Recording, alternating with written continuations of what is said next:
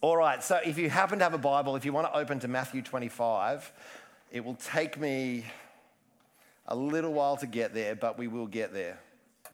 Now, if you weren't here last week, um, you missed out on our friend Dan leading some awesome worship. That was, that was really, really cool.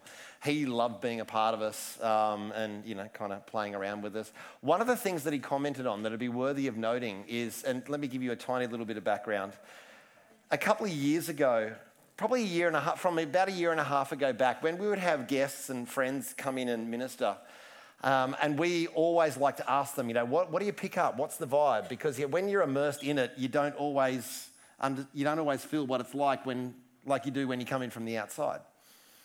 And one of the comments we were getting, particularly from you know the, the spiritually perceptive people that we brought in, was they're just you know amazing people here. There's just this disconnection and this loneliness. And as you know, we've been really going um, really intentionally after this journey about family. And one of the things Dan said is, "There's this amazing, great family feeling among the place." And I'm like, "Yes, victory!" You know? um, so, yay, team. You know, that, that's all of us. Um, we, we've been working really hard and really intentionally to foster that. And we're not there yet. We're not done with that. We're, we're, we're keeping going. But that's just a really, really encouraging thing to hear when someone comes in from the outside and says, hey, this is one of the key things I felt. So, that's really, really cool.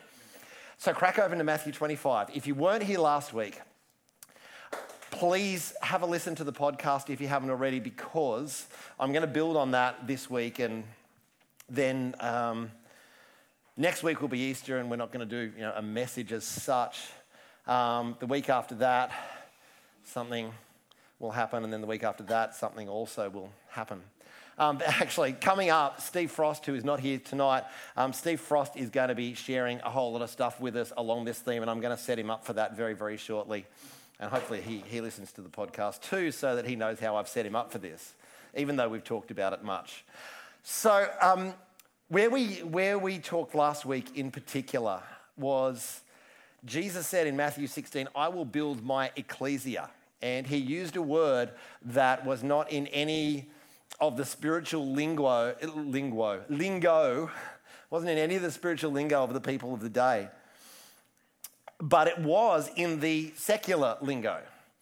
And you know, if you had seen a, a parliament, a police station, you know, a governing board over a school district or region, that was an, an ecclesia.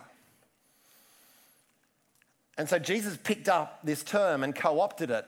And we often, I, and at least in my head, I've always had the emphasis on this verse of, yeah, I will build my church. Yeah, the emphasis on the word church. I'm starting to kind of, as I understand this word ecclesia and the concept around it, it's a little bit like, um,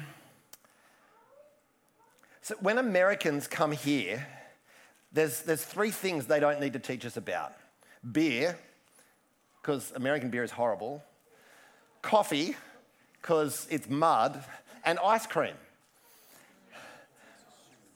So, it, hey? And chocolate as well. I yeah, I, I, probably just avoided it over there, but it's all full of sugar over there. It, it, it is, it's terrible stuff. But if you can imagine, this illustration is literally made up on the spot. So, so work with me. I'm not quite sure if it's any good yet. But um, when you come to a place that is already excelling in something and it's already a part of the culture, you don't have to kind of set up what you're talking about because they know about it better than you. So when Jesus used this word ecclesia, he was speaking in a culture that knew that word. And so, where for me, the emphasis is always on be, I will build my church when we understand that word as ecclesia, I reckon, this is just my theory, I can't prove it, but this is my theory. It's like you, you've all seen the ecclesia out here. I'm going to build my ecclesia, and the gates of hell's not going to prevail against it.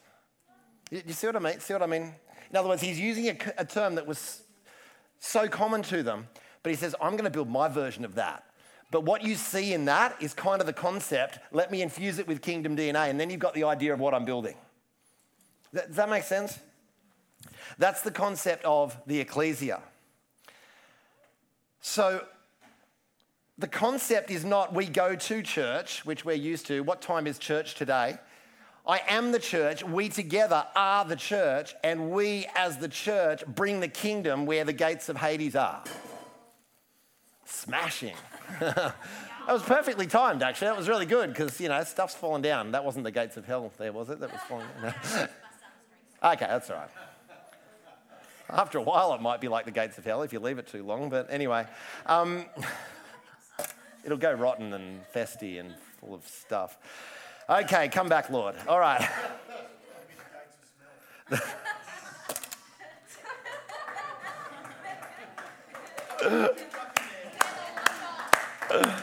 if you didn't hear that on the podcast, was it crack the ultimate dad joke? Said it'll be to the gates of smell as to distinct from the gates of hell. Good rhyming slang, and oh, that was, that was good.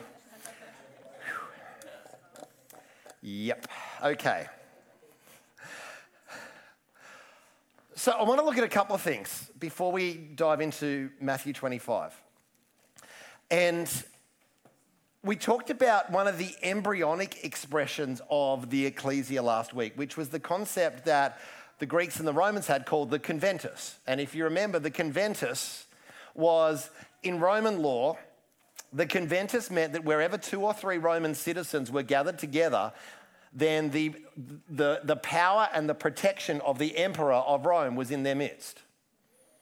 So then in Matthew 18, when Jesus says, When two or three of you are gathered, I am there with you, he's actually again co opting a secular concept with which they were very familiar and infusing it with kingdom DNA. To say, when you are in a place, you are in a culture, when two or three of you gather, I'm there in the midst, and my kingdom, the power of my kingdom, the authority of my kingdom is, is in your midst. That's like the micro expression of the ecclesia. Then we have the city expression where we see throughout the book of Acts, we see in Paul's letters to the churches, you know, to the church in Corinth, to the church in Philippi, to the church, and so on. It's the city-wide body. Making sense? There was, that, there was that expression. And then I want to suggest too that there is an assignment expression of the ecclesia as well. And that is where people who have a similar kingdom assignment gather together, and as they gather together, the authority that they carry in that sphere increases. Now, I want to draw a couple of things for you. And um, I'm going to uh, embark on a slightly technical little twist here, except that my cover has magnetized very cleverly to the, uh, to the, whatever this thing's called. Stand, yes, thank you. Yes, that thing. The what? The lectern. Yeah, that'll do. That, that works. Okay, there it is. Now, I'm just going to drag that up a little because it's sitting down a bit further than I want. All right.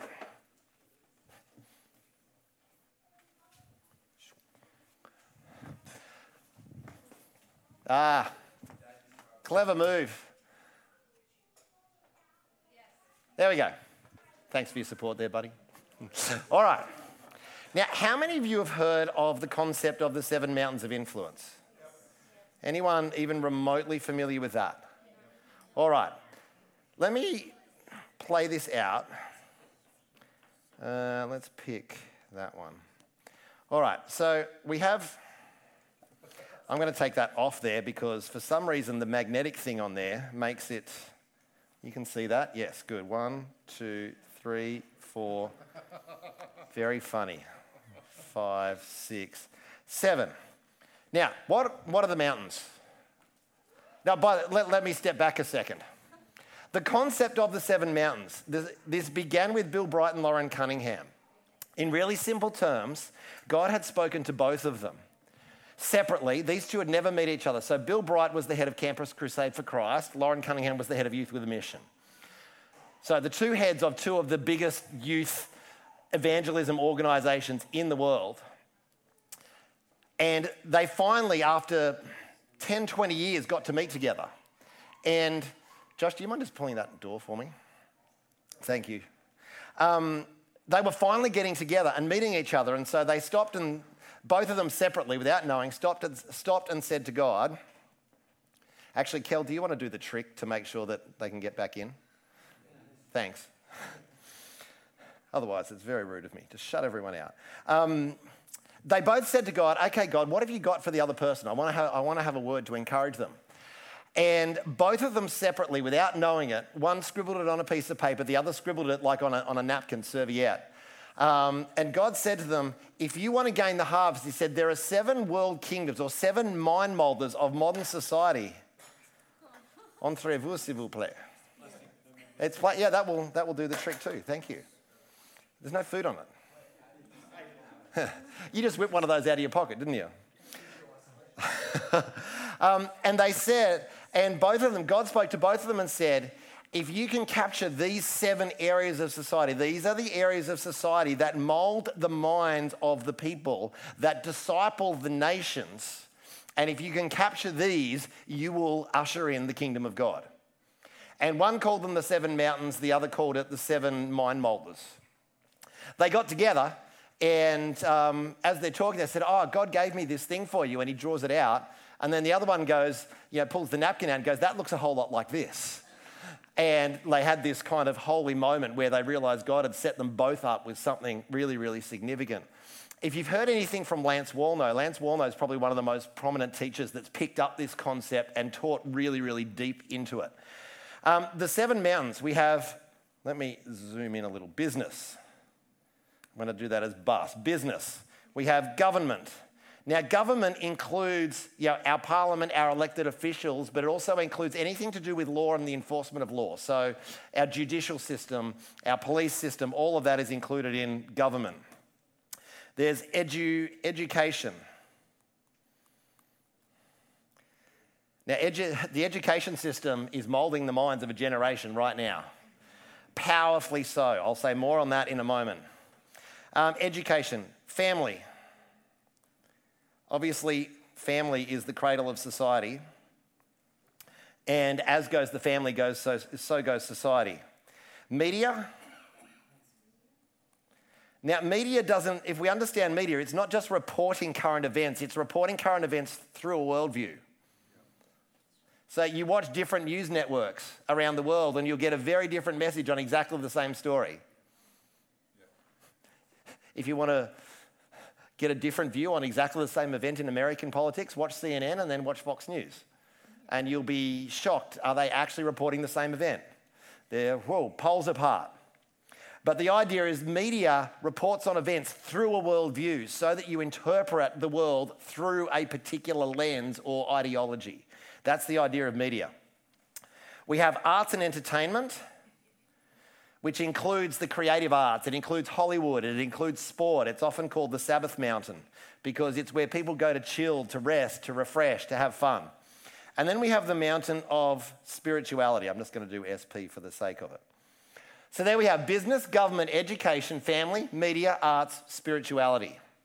And because I include spirituality because Buddhism and Hindu and Islam and all of those are included in the mountain of spirituality. Now, I'm going to copy that. Let's see if I can manage this without absolutely messing it up. And then I'm going to paste another one down here. Come on, work for me. Yeah, baby. There we go. Let's make it bigger. All right. The typical view is that the church is this mountain, that the mountain is actually called the church. That is, that is often the, the typical view. It's like, well, I'm called to the church mountain. And so church sits over here as this separate mountain, separate to the others, where maybe, hopefully, the church mountain might influence, you know, all the rest here. I want to suggest when we understand the ecclesia that that is a Bubkus concept that the church isn't a separate mountain. I'm either in the church mountain or the business mountain. It, it, it looks a little different. Are we with me? I'm not talking Greek or Italian or Spanish or something. We're, we're all okay. Bubkus is a Greek word. Yeah, it is now. I want to suggest that the ecclesia actually sits underneath the whole system. And the idea of the ecclesia is that we, as the ecclesia, go in to each of these mountains and begin discipling those mountains and shifting the cultures toward the culture of the kingdom. We, making sense? The danger of this philosophy is we separate church as this separate, different thing. That really, when we do it, all we're doing is reproducing the temple or synagogue mindset of church that was prevalent in the time of Jesus. And if that was the if that was the view of church that he wanted to have, he would have used temple or synagogue like terms, where, as I said last week, you turn up at a specific place at a specific time to a specific event, do your spiritual thing, and then you go back to the rest of your life. Even that concept was foreign to the Jew anyway, but we won't go into that right now. Um, but he used a completely different concept, and he said, No, I will build my ecclesia. And the ecclesia, if, if you follow how it went in the book of Acts, and most of us would have read the book of Acts at some point in time, you'll understand that the concept that was birthed on the day of Pentecost actually turned the known world completely upside down. Like, if you were to do, you know, churches do stats on growth and conversions and all of that kind of stuff. If you were to do the stats on what happened in cities in the book of Acts as a result of the church being birthed in those cities, there is nearly nothing in the modern day that would come anywhere close. There was something that they knew about what Jesus had said in, in terms of, I will build my ecclesia. They did it so differently to what we do. And I want to suggest we need to recover the blueprint of what that looks like. What I want to paint for the short amount of time that we have left is a bit of a picture of what is the agenda of Jesus through the ecclesia? What, is it, what does it look like if we're actually doing our job? Because it looks like a whole lot more than having good meetings once a week and maybe some home groups and an awesome men's breakfast. I mean, Jesus was there on that one, there's no question about that. The altar of sacrifice. Yes, absolutely, absolutely. The sacrifice, the burnt offerings, the temple was filled with smoke. It was all wonderful. The fruit of the Spirit was present for a short time before I chucked it over this.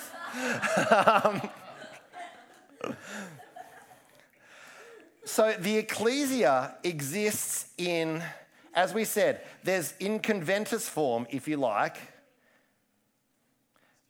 So, bubbles, yeah. These are in small form. We've got the, the ecclesia, which is like the church of the city, which is the major form. We've got these small conventus like forms.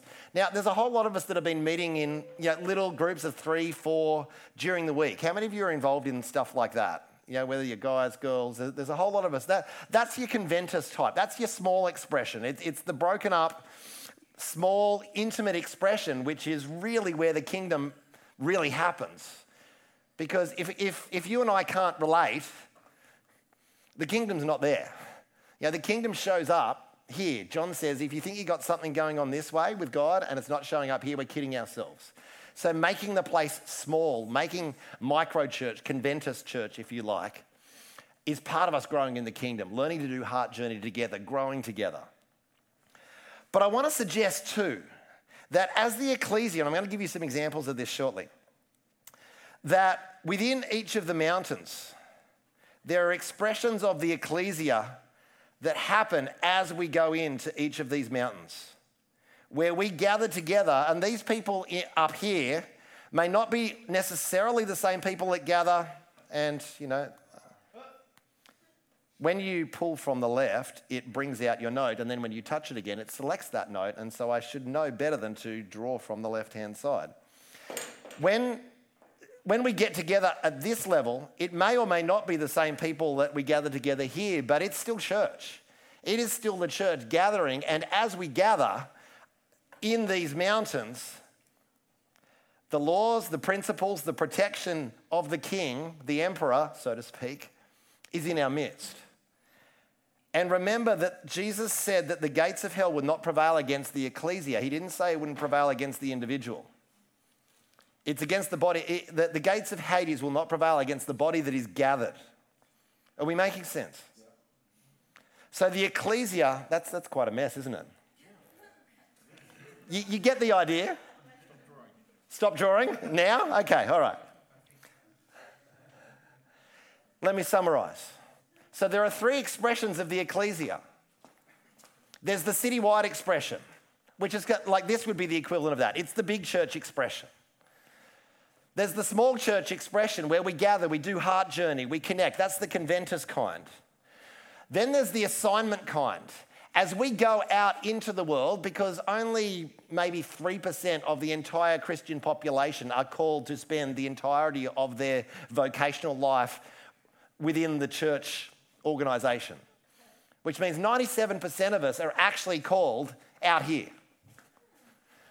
And for, for almost centuries, the view has been the only valid call is in this mountain, which they called the church, not understanding it's actually spirituality, because there's a lot of ground we need to take in the spiritual mountain. But actually, 97% of us are called here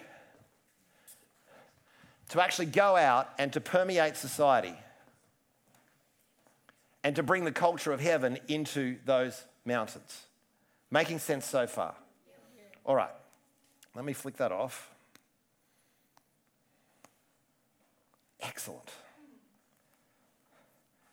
And now, let's come back there. Yes. Thank you for the tray, Uncle Wazza. He is the uncle to my children, which is why he got the word uncle just then. If you're wondering why uncle. Now, last week I was talking for a moment about the concept of adopting a city. And I said, I'm going to give some examples of what this ecclesia looks like outside of a typical concept like this and out in a business, for example. Ed Silvoso, um, who's one of my all time heroes of the kingdom. Um, if you've never read any of his stuff, seriously, you'll do yourself a favor. He's got four key books, um, and they are they're world changers. And this is a guy who has personally been involved with the literal transformation of whole cities.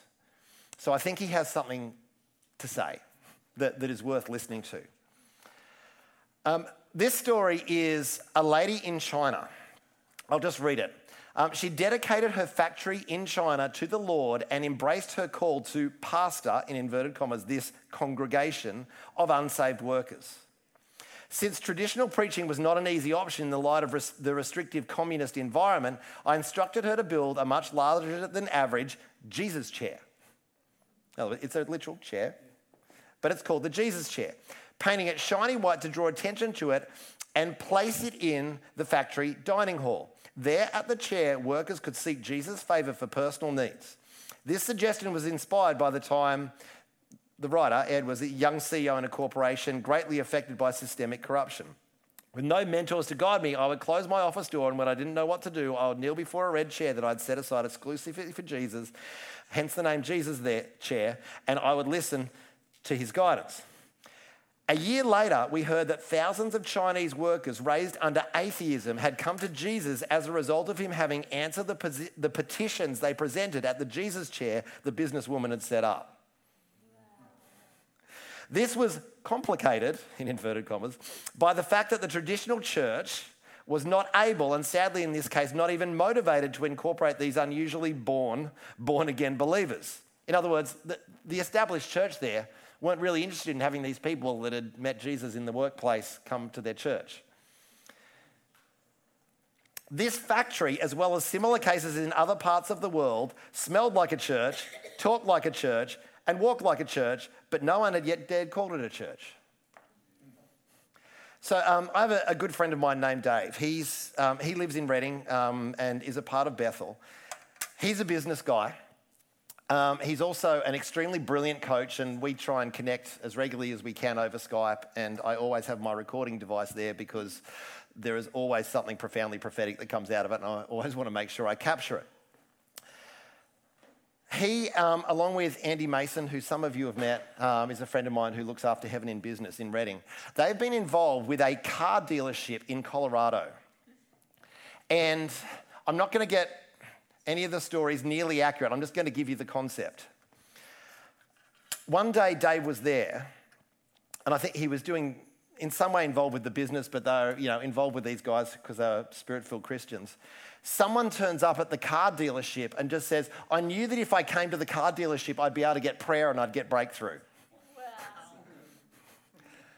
In other words, this car dealership had become so infused with the kingdom intentionally that people would turn up there like you would typically find them turning up to a church because they get prayer, they get breakthrough, they'd get healing, they'd get deliverance, all at the car dealership. Now, let me read you another story.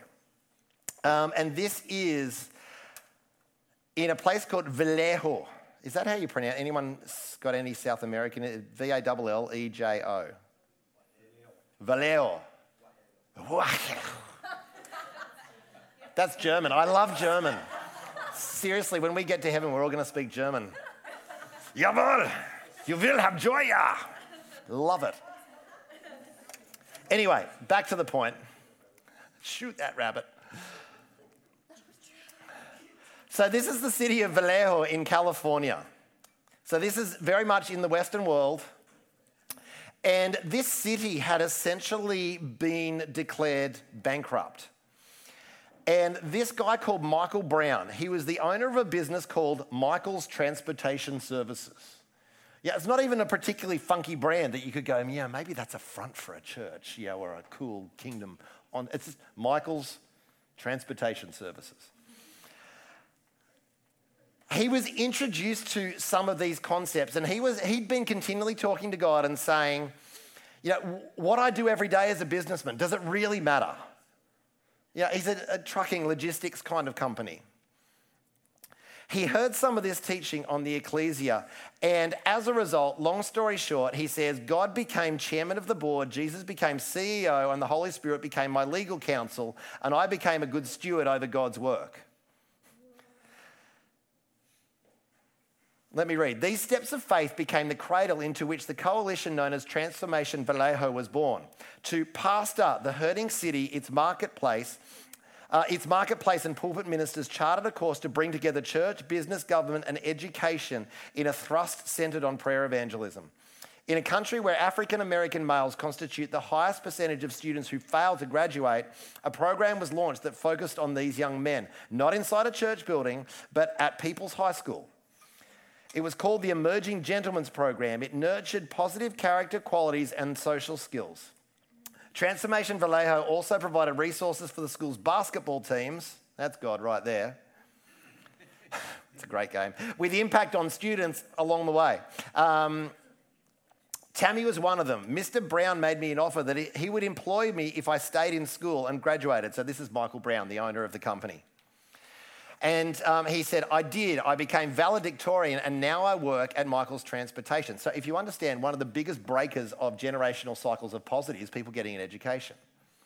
And so this kid was, was in gener- a generational cycle of poverty. And this guy, because he owned a business where he could employ this person, said, Hey, if you get through school, if you graduate, I'll guarantee you a job. Ends up being valedictorian, which is the American word for like ducks, you know, the top scoring person, and gets a job. Um, these are the words of his name's Bishop, but he's not actually a bishop. He's the superintendent of the school district.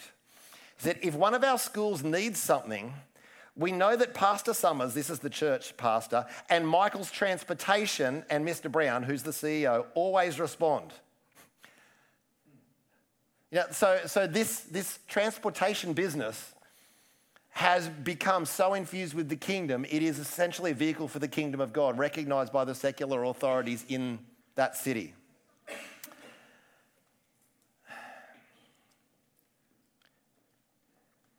First in Michael's Transportation Service headquarters, and then later in the expanding circle, people experienced God's power in the form of miracles. One of the beneficiaries was a troubled young man who was also fighting an incurable disease, making him hopeless and more despondent with every day that passed. This is that guy's talk. He said, I'd given up on the church and I didn't know at that time that Michael's transportation was a ministry, a business ministry. As I started to go there, Michael would tell me, Look, come over here every day if you need to. Just sit here and we're going to pray for you. And that's exactly what they did. The ecclesia at Michael's transportation prayed and God healed him. The young man did not find the ecclesia, the ecclesia found him. And this is a business. This is a trucking logistics kind of business. This is what can happen when the ecclesia starts to gather in the mountain of business. Um, one of my friends, um, his name's David Balestri. I'm hoping to have him speak here sometime in the next few months. Um, he is the executive pastor at Mark and Darlene Zschech's Church up on the Central Coast. Hope, hope, hope something. HopeUC. That's the one. Thank you. Um, and he's a marketplace guy. He and I do very similar things out in the marketplace. And they actually have a school where, in their church where they train entrepreneurs. They were given a, a grant, a whole lot of money to open some form of education. And they were like, Do we start a Bible college? And God said to them, No, don't start a Bible college. I want you to start an entrepreneurs training center where you train up in kingdom entrepreneurs. Um, David's brother, incidentally, how many of you have seen the Netflix documentary Tattoo Tales or Bondi Ink? It's about the tattoo parlor. Any of you seen that? It's like two of you. If you haven't, it's really interesting. So, David's brother is John, the Christian tattoo artist. So, he's in Bondi He's on Netflix. Bondi Ink. is the name, and it was picked, I think that was on ABC, and then Netflix picked up the show, and it's Tattoo Tales or something like that. Anyway, one of the most famous tattoo parlors in the country is in Bondi, opposite the beach on that main strip of shops. And if you know anything about the tattoo industry, typically it's a front for bikies and drugs. And the only way to get into that industry when you do an apprenticeship as a tattoo artist is you run the drugs and you take some money from running the drugs because they don't pay you as an apprentice. That's basically the way that the industry works.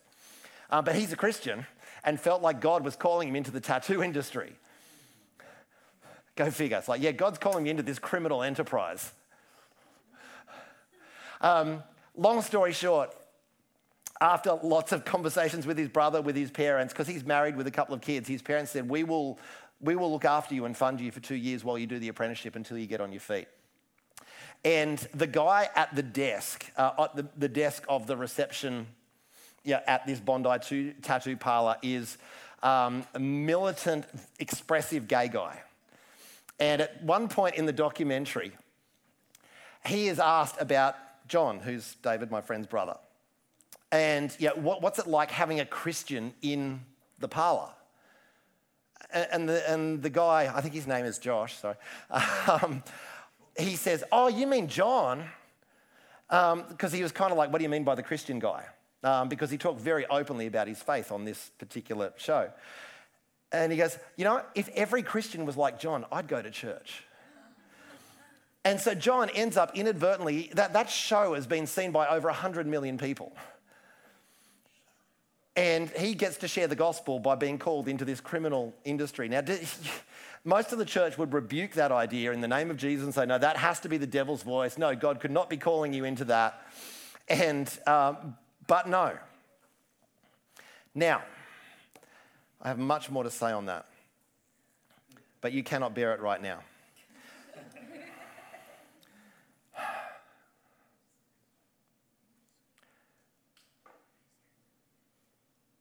Okay.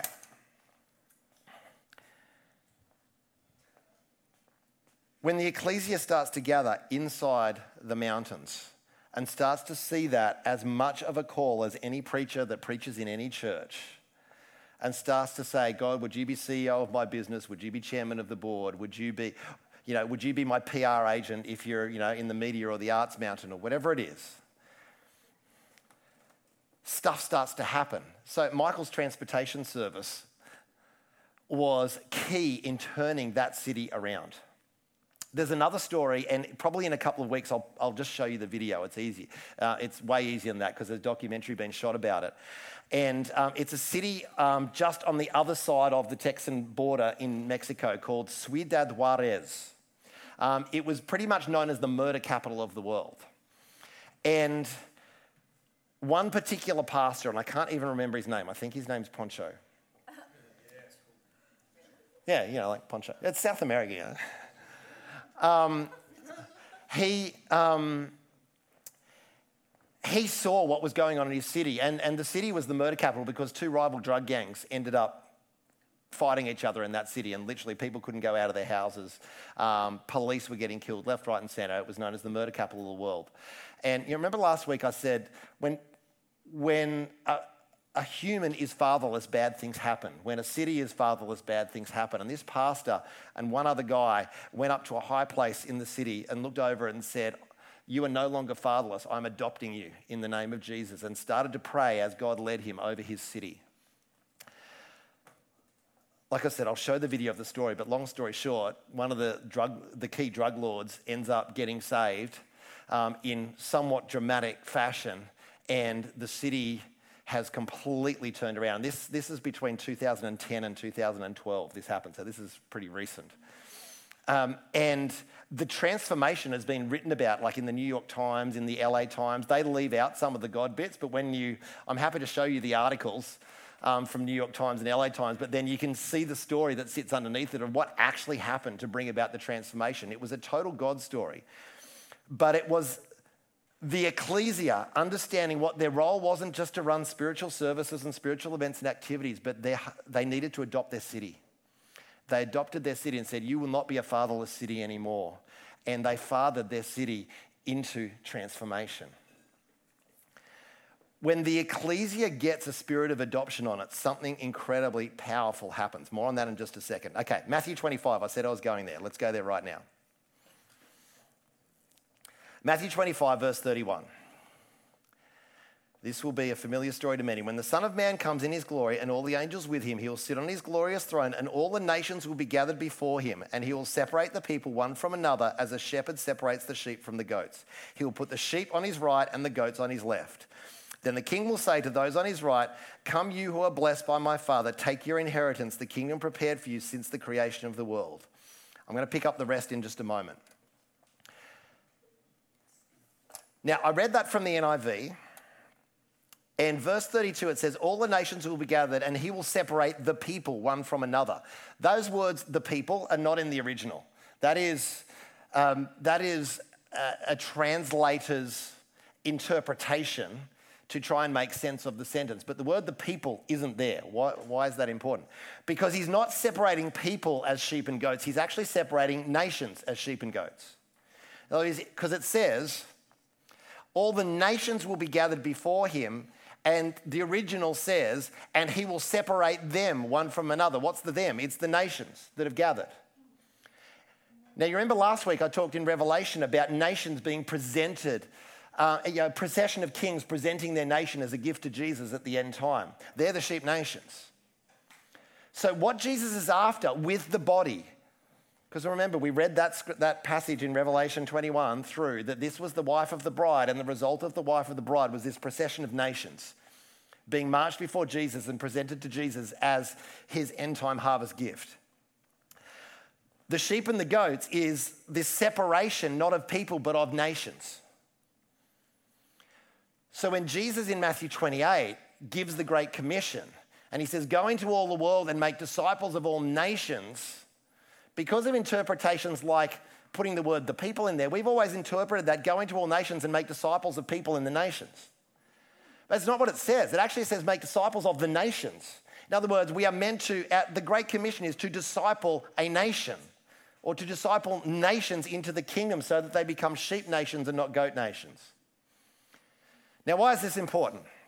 This fits with where we're going, but also we've got an election coming up on May the 18th.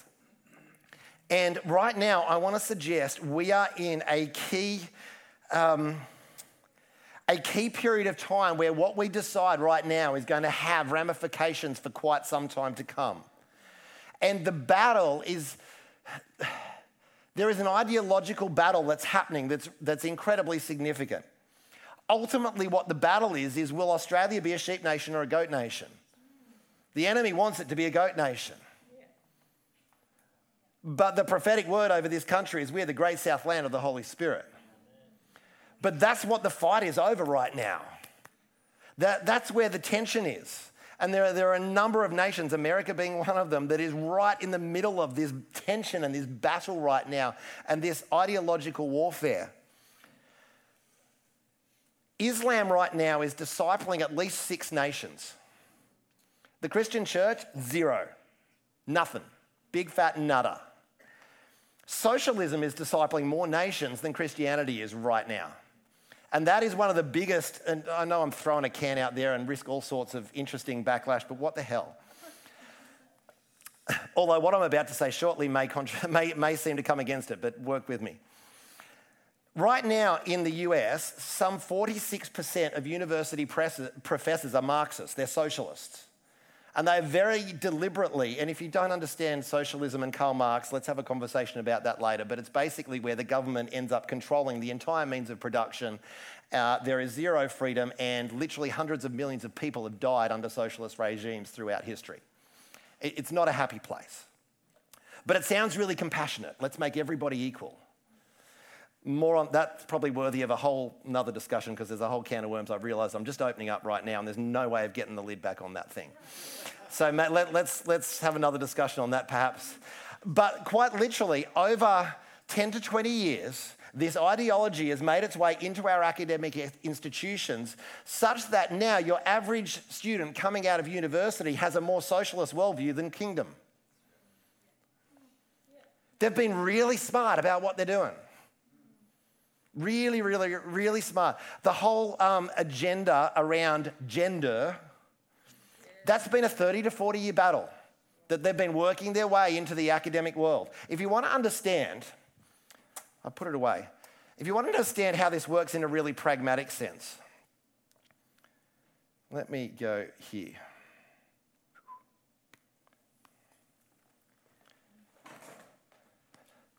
So, we want to change the mindset of a whole nation, a whole society, maybe even the whole of Western society around a particular area like gender. So we want to we want to hit this mountain, but how do we hit this mountain? Well, what we do is we get some academics in the education mountain to start to do some form of academic study. Now, typically it's going to have some form of bias in it, but when you get enough people in the academic institutions who are doing the peer reviews, all of them have got the same bias. So everyone's saying, yeah, that's perfect, that, that research really stands up. We then get business people who are on the same wavelength, who then who fund the research in the education mountain, who then put out a press release to the media mountain and get the media talking about it. And they do this enough so that such that eventually they influence government policy. And then if we want to get really socialist, the government starts to tell you how you're to raise your family. So in Canada right now, I'm getting started on something. This could be dangerous.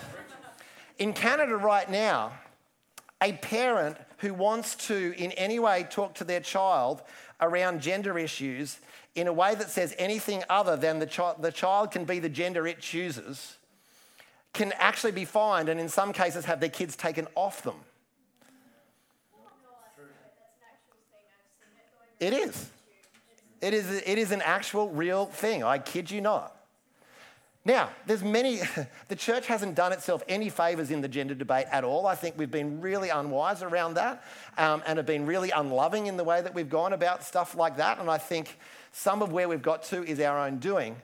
But when we get to a place where the government can now tell us what any family can or can't say, that is a bad place. That is a really, really bad place. But this is where we're heading. This is the sort of battle that's going on in our nation right now. So when we come to vote, we need to understand what are the ideologies going on underneath. We can't just get sucked into the populist personality politics of, you know, who, who can make a better argument here. We've got to understand what's going on underneath because our nation is hanging in the balance in an ideological warfare of the kingdom versus a whole lot of other worldviews that are going to restrict, take away your freedom, and are going to disciple our kids in a mindset that is not the kingdom. Safe schools. That is anything but safe, but it's made its way into the education mountain. And if we had different governments than what we currently have in place, that would be rife in our schools, and any school would be forced that you have to teach that. That's, that's where it's going. And then we have really rich business people who fund that. Now, on the good side, yeah, you have someone like Bill Gates. Bill Gates has obviously got to, you know, here's the top of the business mountain, and Bill Gates is somewhere way up there. yeah, this guy is worth more than the entire GDP of New Zealand. This guy could buy a whole country in cash.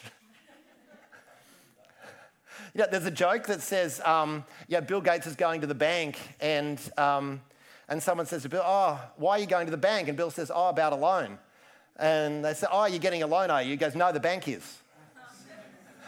anyway, that's unrelated to what I'm saying. But this guy is that rich. But, if, but how does he choose to use his money? He is running programs to eliminate diseases off the face of the earth that he could never do under a system that says we must control you because it is not right that anyone earns that amount of money. Um, therefore, we as the government must control you. I am so far off track. Help me come back. Whereas in the US, there is one, business, one Jewish businessman named George Soros that is funding the entire campaign for the Democratic Party that is trying to change the gender stuff around, that's trying to make America a much more socialist nation. Um, one, one multi billionaire is funding the entire thing. Um, this guy actually paid. Yeah, no, I'm going to pull out of that statement just because this is being recorded. So,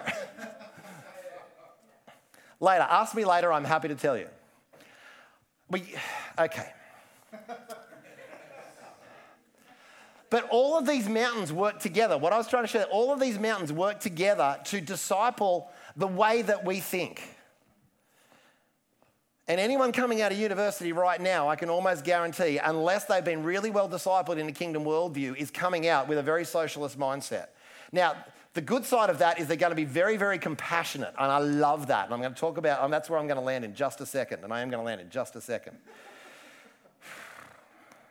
It's going to be a rough landing, but we're going to get, to get this thing on the ground.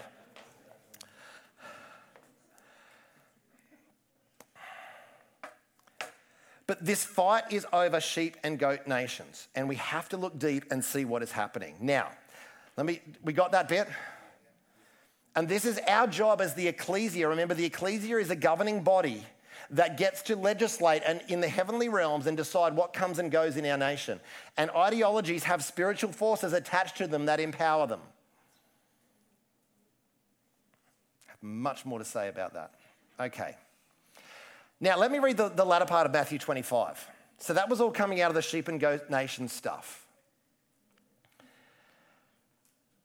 Now, one of the characteristics of the goat nations, picking up from verse 35, was this for I was hungry and you gave me something to eat. I was thirsty and you gave me something to drink. Sorry, the sheep nations were this.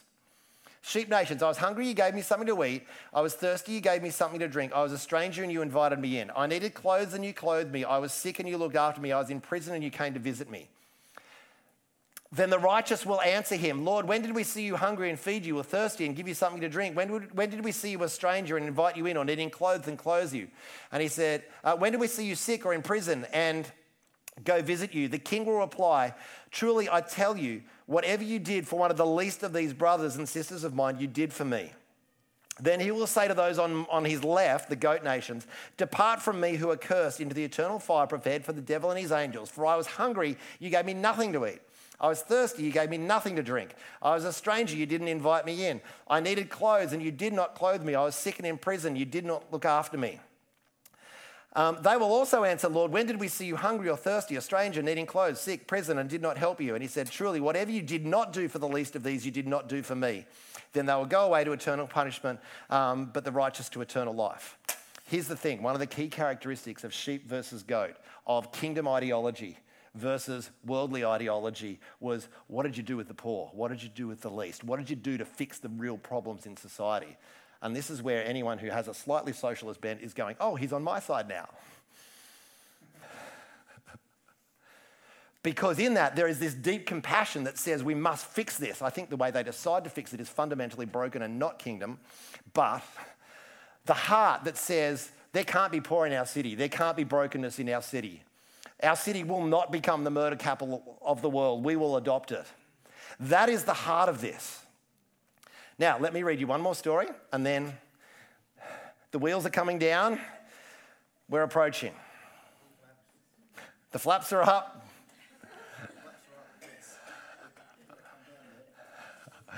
Miles and Joyce Kawakami in Hawaii became pioneering examples of this new understanding when Miles responded to the Lord's request for half of his business. Having the Lord as his senior business partner made conceptual sense to Miles, and even more so since his accountant had advised him that this particular year would end in a deficit. With the Lord in the partnership, the, project, the projected debt miraculously turned into a surplus, surplus, and Miles began sowing the Lord's 51% into meeting the felt needs of their island, Maui. Under Joyce's inspiring leadership, Feed My Sheep, that was the name of the organisation, was born. It was a non profit agency dedicated to addressing the needs of people living below the poverty level. Beginning with hunger, Feed My Sheep started meeting those needs, which eventually led to the salvation of many in the marketplace. With a user base of over 9,500 people, the agency provides over 100,000 meals every month, which has practically made the island of Maui a hunger free zone because of these marketplace ministers. That's the ecclesia in action. Where I'm going to adopt my city, or in their case, I'm going to adopt my island. But I'm going to say to God, whatever my realm of my business, my work, my occupation, God, here it is. Take it, it is yours. Use it as a vehicle for your kingdom. Rather than, well, I just come to church and the church should do something about that. Well, no, I am the church. We are the church. And the calls on every single one of us are going to involve going into those mountains and discipling those mountains in the way of the kingdom. The Great Commission, when Jesus said, Go into all the world and disciple all nations, and he said, baptizing them in the name of the Father, the Son, and the Holy Spirit. You know, he's still talking about nations. Because again, we've thought about people in nations, but he's actually talking about baptizing a nation. Because the them is then go into all the world, go into all the nations, make disciples of all nations, baptizing them in the name of the Father, the Son, and the Holy Spirit. Because interestingly, that's the only time you see the baptismal formula being in the name of the Father, the Son, and the Holy Spirit. Every other time in the book of Acts, you see them baptized into the name of the Lord Jesus.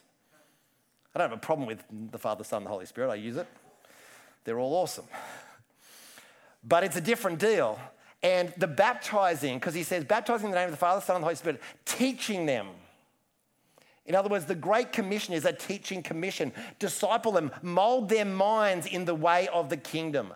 Mold the minds of the nations in the way of the kingdom, such that they become sheep nations, with the end result that they are, they are processioned before Jesus on the final day and bought as a gift to him at the end of all time.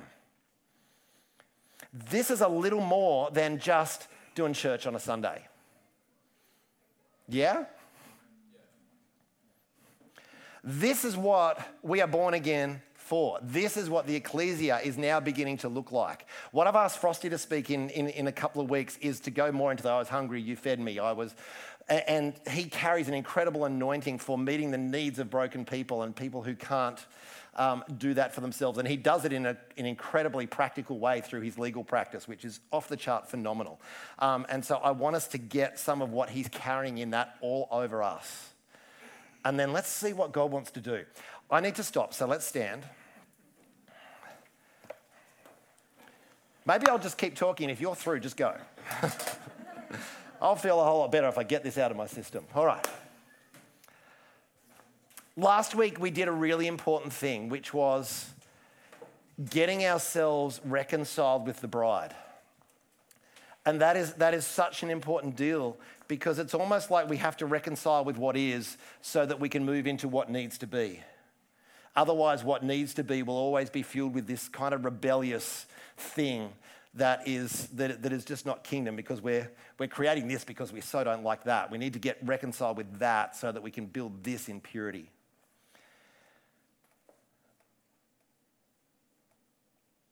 When we started I 61, one of the things God said to us is you're not to look to any other model to build this. In other words, he basically said, You guys are the blueprint, go. Don't try and build something that someone's built before. And it has been a journey of years, and it's a continuing, unfolding journey of years to discover what that blueprint looks like. But I feel we're hitting another key acceleration point of discovering who we really are and what what Jesus is wanting to build through this ecclesia. It's not going to be normal. You up for it? All right. So, Jesus, help us. we again just want to place ourselves at your feet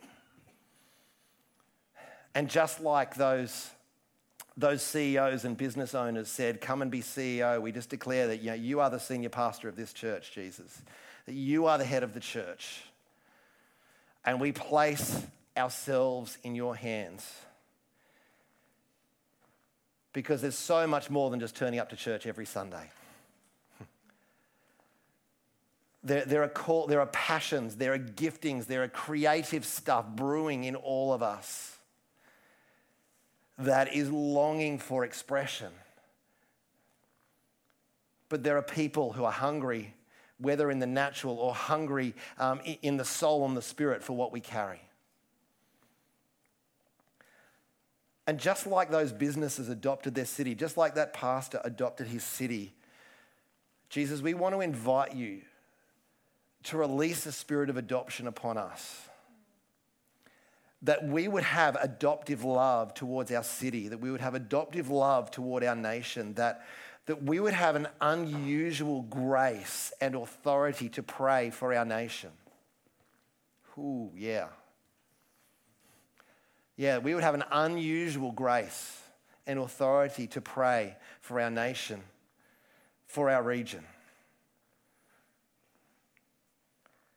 We invite your voice, Father, to be speaking to us, just like you spoke to that business owner and said, I want half your business. To another one, you just said, Let me be the CEO, the chairman of the board. To another, you just gave a strategy that said, Here, have the Jesus chair and invite him in. We don't want to presume what your strategy is, Jesus, but we want to say, Speak to us. Speak to each of us. And then would you supernaturally connect us as you have been, not only in, in the, the conventus sense of us gathering together and doing heart and growing and building and growing in maturity together, but would you also divinely connect us with people with a similar assignment in a similar mountain?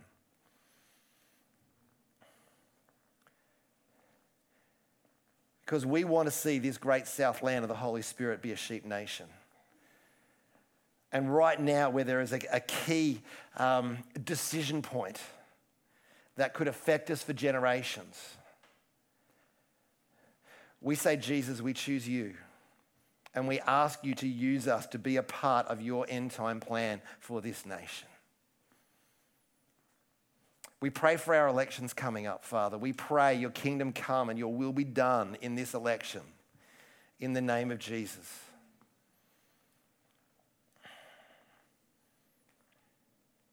Yeah, have your way in us, God. Have your way. Speak to us and grow us as your ecclesia, the ecclesia that you intended when you said that. In Jesus' name, amen.